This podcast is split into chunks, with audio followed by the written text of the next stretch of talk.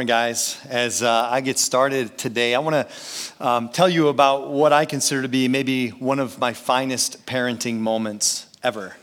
Although I think it's safe to say that not many people in my household would think that. Uh, in fact, come to think of it, nobody else in my, my family believes that is true. Uh, several years ago, my wife and I, we invited some friends over for uh, a game night. And as we were seated there around the dining room table, uh, one of my daughters came up from behind me, uh, Kaylee, who was probably about six or seven at the time. And she tapped me on the shoulder. And I turned around and I noticed that she was holding something out to me. And she said, Daddy, can you fix it?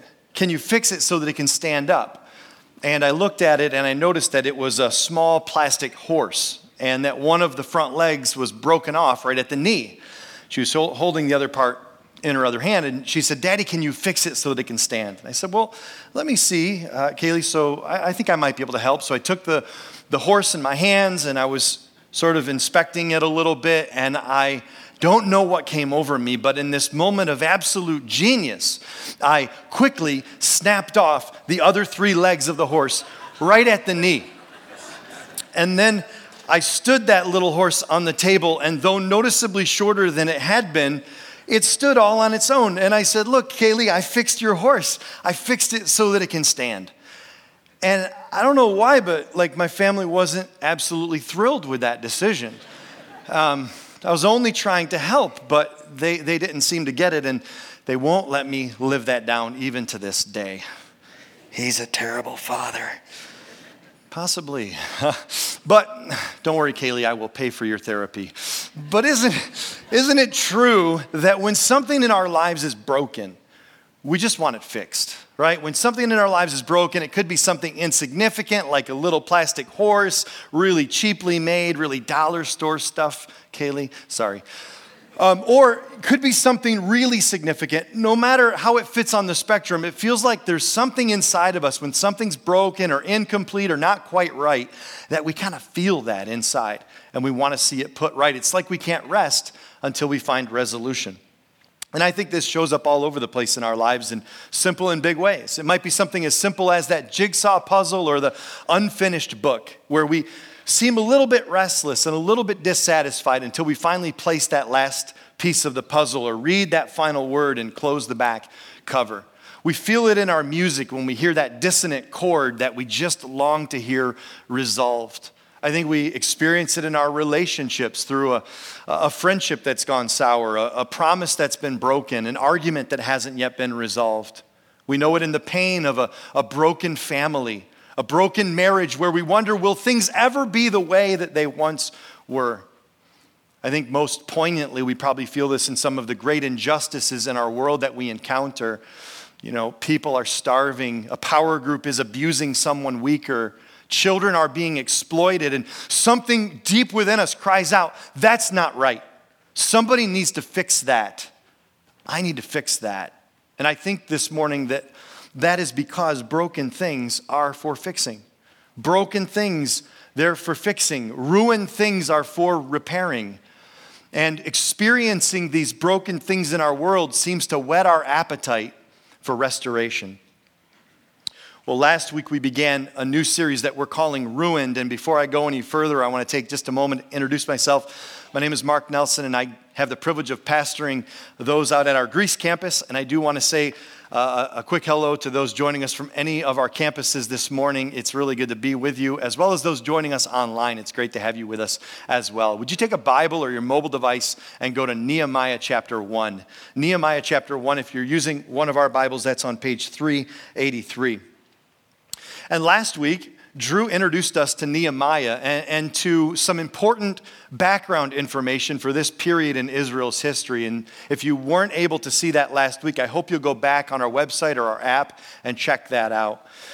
But I want you to know that this week, we're not really going to be moving the storyline of Nehemiah ahead very far. Instead, we're going to be zooming in on Nehemiah's response, his response to the broken condition of Jerusalem. And I think in his response, we're going to learn some really crucial things about our own response to broken things in our own lives. So I've asked you to go to Nehemiah chapter 1. We're going to begin reading in verse 1. we read the words of Nehemiah, son of Hakaliah, in the month of Kislev, think December. In the 20th year, while I was in the citadel of Susa, Hanani, one of my brothers, came from Judah with some other men, and I questioned them about the Jewish remnant that had survived the exile and also about Jerusalem. Remember that uh, Israel had been taken, Judah had been taken into, taken into captivity into Babylon. And by this time in history, the Persian Empire had taken control. And so Nehemiah is asking how his fellow countrymen are doing that are still in Israel. They said to me, Those who survived the exile and are back in the province are in great trouble and disgrace. The wall of Jerusalem is broken down, and its gates have been burned with fire. When I heard these things, I sat down and wept. For some days I mourned and fasted and prayed before the God of heaven.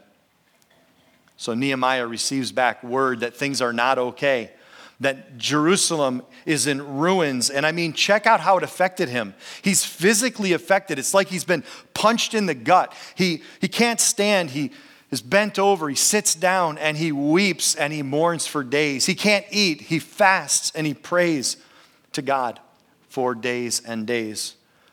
It's physically affected him, and it's clear that this was a game changer for Nehemiah. His body, yes, was in Persia, but his heart and his interests were in Jerusalem, some 800 miles away.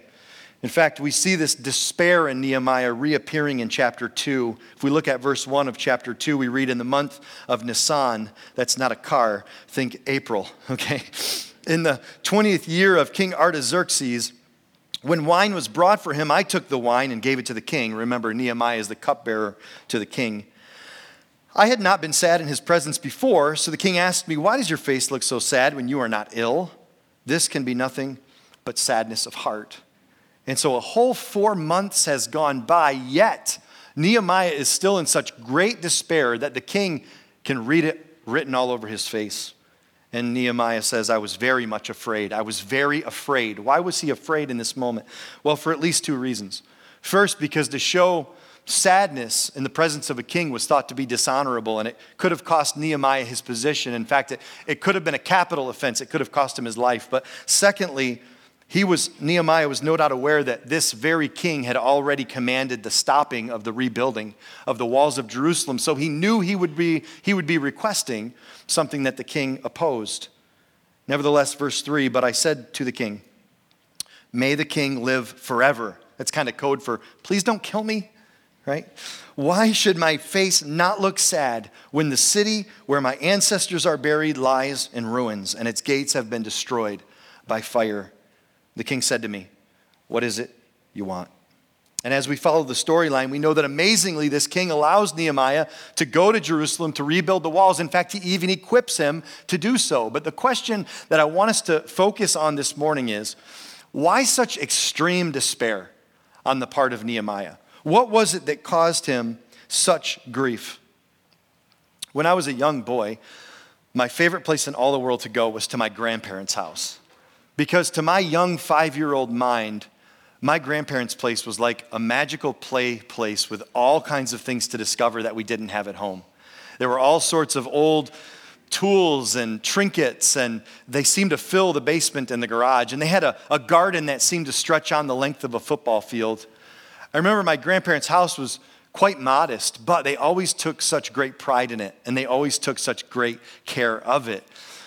Well, I was back in the area a few years ago and I decided to take a detour and go see this house that I hadn't seen in probably 25 years at that point. When I drove up to the house, my heart just sank because the present owners had just simply let it go. It was run down and in a state of great despair, uh, great disrepair. But I, I, I was sad, but I, I didn't weep and mourn for days. I was sad, but I wasn't despondent. I was sad, yes, but there was no fasting or even praying that I can recall. Yes, it's true that I was sad, but, but why didn't it drive me into despondency? And why did receiving word of Jerusalem hit Nehemiah so incredibly hard when in fact it was a city that he had never even personally been to? You see, I think um, Nehemiah's sadness wasn't necessarily because he had a thing for walls and gates right? I don't know that his sadness was altogether tied to the fact that his countrymen were in trouble, although he, I'm sure he cared about that. Could it be that the real difference between my sadness over my grandparents' place and Nehemiah's sadness over Jerusalem was because my sadness was purely nostalgic? But Nehemiah's sadness was actually tied to something far more significant. You see, to Nehemiah, Jerusalem wasn't just a city, it was a symbol of God's presence with his people and his favor on them. So a broken Jerusalem equaled a broken relationship with God. You see, the name Jerusalem is actually composed of two parts. There's the first half, Jeru or Yeru, meaning place of or people or, or place of or city of. And then there's the second half, Salem, which is actually derived from the same root word as the common Hebrew greeting shalom. And, that word is often translated peace. So, Jerusalem, city of peace. But a fuller understanding of that word shalom means wholeness, completeness, things as they were always meant to be, restored, unbroken. And so the, the thing that, that really got to Nehemiah, it wasn't the broken down walls or the burned gates. It was that things were not as they should be. And, and specifically, the thing that really drove Nehemiah was that God's name was being disgraced. That was the thing that drove Nehemiah to such despair. That the unbelieving nations around Israel were mocking the people of God, but more importantly, they were mocking God Himself. And this is something that Nehemiah just could not bear. We know this is the case based on Nehemiah's prayer to God in chapter 1. If we look at verse 8 of chapter 1, we read, Remember, the instruction you gave your servant Moses, saying, If you, that is Israel, are unfaithful, I will scatter you among the nations. But if you return to me and obey my commands, then even if your exiled people are at the farthest horizon, I will gather them from there and bring them to the place I have chosen as a dwelling for my name. Nehemiah here is simply recalling God's words to Moses in Deuteronomy chapter 12, where God says to Moses, You are to seek the place the Lord your God will choose from among all your tribes to put his name there for his dwelling. To that place you must go. And so we know that, that in this sense, God's name, it, it, means his, his attributes and his presence. So God was essentially saying that he was looking for a place where two things would be true. Where one, uh, his presence would reside, he would be there. And where number two, what he is like would be on display so that he could be known and experienced by humanity. And not just for the sake of Israel either. God actually has something much bigger in mind. Listen to what he tells his prophet Isaiah in Isaiah 49. God says, It is too small a thing for you, Isaiah, to be my servant to restore the tribes of Jacob and bring back those of Israel I have kept. In other words, this isn't only for Israel. I will also make you a light for the Gentiles, that is, everyone non Jewish, that my salvation may reach the ends of the earth. So God's intent was that through Israel, he might bring salvation to the whole world. But why? What did the world need saving from? Well, from the beginning, God had created a perfect, unbroken world. However, we know that the very first man and woman made decided to rebel against God's authority and thereby introduced sin and brokenness into our world, which has been passed down through every generation since then, even to today. And that rebellion against God, it placed us under his judgment and it caused us to have a broken relationship with him. And whenever and wherever we see brokenness in our world today, that's a continued reflection of this reality. However, through one family, Israel, God promised to bring a deliverer who would come to rescue the world from its devastation, from sin's devastation. And Nehemiah's sadness is so deep because he recognized that the broken walls and the burned gates of Jerusalem were simply emblematic that God's very plan for the hope of the world was in a state of disrepair. And this lit a fire inside of Nehemiah. It lit a fire inside him that drove him to action. It's true that Nehemiah was broken but I would say he was broken for good. He was broken for the good of what God just might accomplish through him. He couldn't any longer sit idly by. He couldn't sit on his hands. He had to act. Nehemiah was broken for good, and he went on a campaign and led the rebuilding of the walls. But similarly, I want to suggest this morning that just as Nehemiah's brokenness drove him to action, God wants to use our distress over the broken things in our world, that internal unrest that we thought about earlier. He wants to use that in our lives to accomplish great good. Simply put, I would say it this way that God wants to use our brokenness to accomplish His good. He wants to use our brokenness to accomplish His good. He wants to use that yearning that we have within us to see broken things fixed wherever we find them as a reminder that things aren't as they should be. And this should serve as a powerful motivator to action in our lives. I don't know if you're old enough to remember 9 11, that horrific day where terrorists killed thousands in New York, Pennsylvania, and Washington. But as the smoke was still rising, courageous men and women all over our country, courageous young men and women all over our country, flooded military recruitment centers because they knew something was severely broken. Something was wrong and needed to be made right, and they couldn't sit idly by. That's brokenness in action. That's this heart of Nehemiah. And so, what are the ways in which God wants to use this kind of a heart to accomplish good? Well, I would suggest first that He wants to accomplish good in our world. You could call this the good around us, good in our world. He wants to accomplish great good through us in our world. It was brokenness about the world around him that led William Booth, founder of the Salvation Army, to take action. Listen to his words. He said, Well, women weep as they do now, I'll fight. Well, little children go hungry as they do now, I'll fight. Well, men go to prison in and out, in and out as they do now, I'll fight. Well, there is a drunkard left. Well, there is a poor lost girl upon the streets. Well, there remains one dark soul without the light of God. I'll fight. I'll fight to the very end. And that same brokenness still has that organization ringing its bell to this day. But when you and I read statistics that tell us that one in four people in our city are in poverty, nearly one in five in extreme poverty, when we read that, that Rochester ranks number one among like sized cities in our nation for childhood poverty, when we come to discover that more lives are taken in the state of New York before birth than in any other state, or that 95% of people in our city don't go to a church that proclaims the hope of the gospel, when we discover that nearly three quarters of millennials don't attend a religious service of any kind, something about statistics like that ought to just grip us internally. And we ought to respond by, by feeling and by acting, by saying, that's not right. That's not the way things were meant to be. That's not shalom.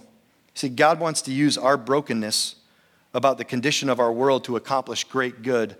But there's another place that I believe God wants to perform good through our brokenness that probably fits the context of Nehemiah even more closely. Remember how earlier we talked about the fact that in the days of Moses and of Nehemiah, God was looking for a place where two things would be true, where his presence would reside and where what he is like would be put on display? Well, I want you to know that that is the perfect description of a Jesus follower today. That, that that's what Christians ought to be all about. You see, in the Old Testament, God's presence was found in a very specific location, a geographic location known as the temple in Jerusalem. But today, his presence doesn't reside in a geographic location like a church building, but instead in a group of people called the church. And that is, that is where God's Spirit resides today. Our bodies, the New Testament says, are the temple of the Holy Spirit if we've placed our faith in Christ. So his presence resides within us, and what he desires for our lives ought to be put on display. So, the second type of good God wants to accomplish, I would call good in our lives, or the good in us. Good in our lives. Maybe the most direct application that you and I can draw from Nehemiah's brokenness over the condition of Jerusalem is to evaluate our own brokenness over the the condition of our spiritual lives. Do I hurt over all the ways that the walls of my spiritual life have been broken down and I've left my life vulnerable to the enemy's attack? Have I lost concern over whether or not God's name is mocked on account of the way that I live, maybe through my words or my actions? Have I grown apathetic or careless about whether or not I develop my life spiritually through, through spiritual disciplines? When we recognize that God's presence resides within us and that we bear his name, it leads to a lot of good because only then are we able to grow in Christ likeness the way that God intends. Only then are we able to influence people in a way that rightly points them toward God. God wants to use our brokenness to accomplish his good both in our world and in our lives. But how would we know if we were really broken? I mean, how would we know? Would we know just because we have the feels? You know, like we, we feel great compassion for the world around us, or we feel all broken up about the condition of our lives. Is that how we would know whether we were really broken? Well, I think Nehemiah here helps us too because, because we see that his brokenness drove him to act. It led him to take a risk. He went to the king at the risk of his position, maybe even his life. And that's what genuine brokenness does. Genuine brokenness always lays it on the line. That's what it does. So if, if I'm a person that says that I want to have victory over temptation in my life, but then I never act in, t- in removing myself from the place of temptation, then I'm displaying that I'm not really broken in that area of my life. If I say that I want to be, you know, honoring to God in the way that I spend my money and my finances, but I, I don't act in a way that constrains my spending habits, then I'm not truly broken in that area. If I say that I care about my neighbor or about those in distress, but I never lift a finger to help them, I'm not truly broken over their condition. Genuine brokenness is always willing to lay it on the line. But I think perhaps our biggest problem when it comes to brokenness is this that the more familiar broken things become to us, the less we tend to notice them. The more familiar they become to us, the less we tend to notice them. Have you ever noticed this dynamic at work in your own life? If you've ever moved from one house to another, you most certainly have, because it's not until you put that house on the market and you begin to view it through the eyes of a prospective buyer that you're like, oh, how long has that faucet been dripping? And wow, those paint colors on the walls really need to be updated. And honey, how long has that hole been in the wall? About five years, dear.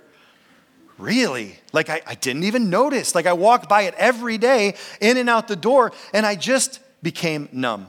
I just became desensitized to the broken things around me. And it could it be that we've also grown numb to the familiar broken things around us in our world or inside us?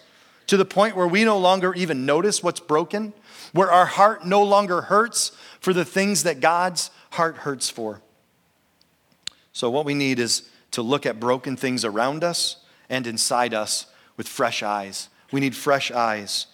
But how do we get them? How do we do that? How do we keep from getting desensitized, from getting numb? Well, I want to suggest a couple of helpful approaches.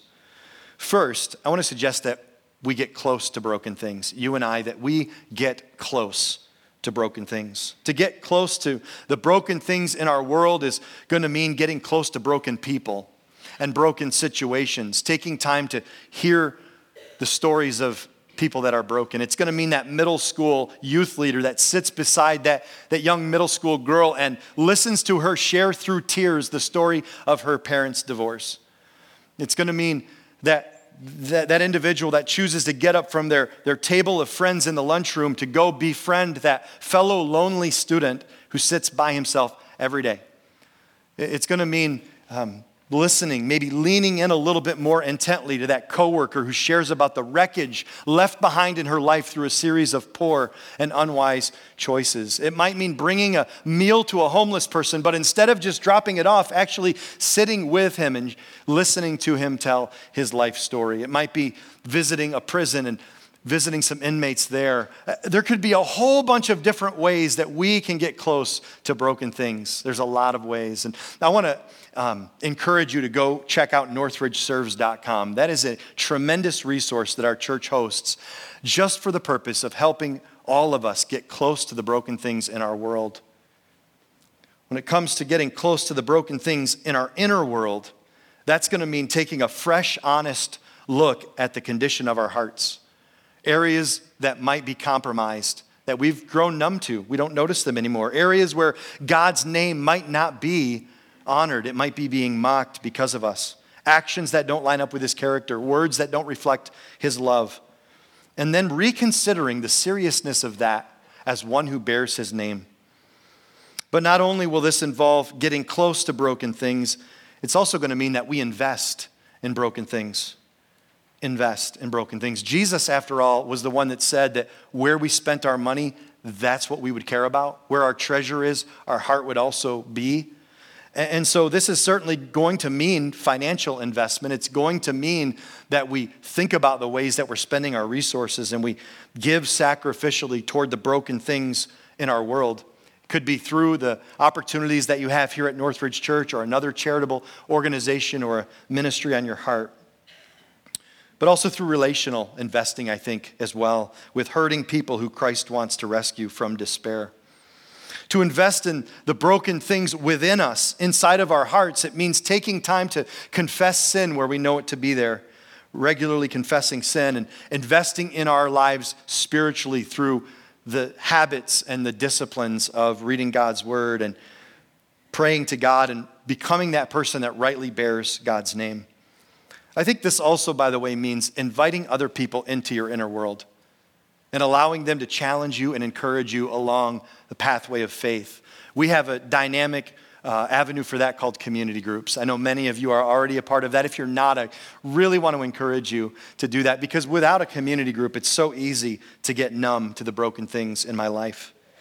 If we're going to remain broken, it's going to mean getting close to and investing in broken things. But at some point, someone might well ask, you know, if I remain broken, then doesn't that mean, like, if I live that kind of a lifestyle, doesn't that mean I'm going to live sort of this pessimistic, negative, sad kind of existence? I think that's a fair question, but the answer is absolutely no, it doesn't. Because while it will drive us to compassion, and while it will most certainly drive us to action, it won't drive us to a state of despondency, a state of pessimism. Here's why because of the gospel, brokenness doesn't mean hopelessness. Because of the gospel of Jesus Christ, brokenness doesn't mean hopelessness. Because Jesus took upon himself our sin in his body and took it to the cross and was broken there for us. He there broke the power of sin and death for those that trust in Christ. And yes, for a while, while sin is allowed to continue to wreak havoc on our world, we know that the Bible promises a time, a day that will come when sin and death itself will be broken for good, that is, broken forever. And so, even in the midst of the brokenness around us in our world, or the midst, in the midst of the brokenness that we feel internally inside of us, we don't lose hope. We remain hope filled.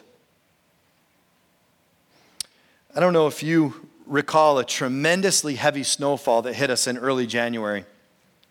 We got about a foot and a half of this really wet and heavy snow. And uh, I did on that day what probably most everyone did in our community. I went to clear my driveway. And so I got the snowblower out of the garage and I started blowing snow with it. But it didn't take long to discover that I wasn't actually blowing snow, I was only pushing it. And with a snow like that, I learned that I can only push it for like one foot. That's it, that's all I got. I don't have Drew's guns, right? One foot. And um, man, I was like, what's going on? I don't want to, I do not want to shovel. And so I got to figure out what's wrong with this snowblower. So I walked around the front of it and noticed that one side of the auger, which is the part of the snowblower that intakes the snow into the machine, it wasn't turning. And upon further inspection, I noticed that there was a pin or a bolt that was meant to be in place that had snapped off and it, it allowed the auger to just spin freely. It, it didn't turn like it was supposed to. Well, I learned a little bit about snowblowers. So the deal is this that, that, uh, that little bolt or pin, it's actually called a shear bolt. And the reason it's called a shear bolt is because it's designed to be sheared off or snapped off whenever the snowblower runs into something hard or resistible, like 8,000 pounds of heavy Rochester snow, right? So the manufacturer of the snowblower was really genius and clever, and they thought, you know what we're gonna do? Instead of like the snowblower and this auger attempting to continue to turn and possibly damaging the gearbox of this expensive, like $1,000 machine, instead of damaging the machine, we're gonna put all that punishment into that little $1 pin, that little bolt, and we'll let it be snapped off, and then the owner can just buy a new pin. No big deal.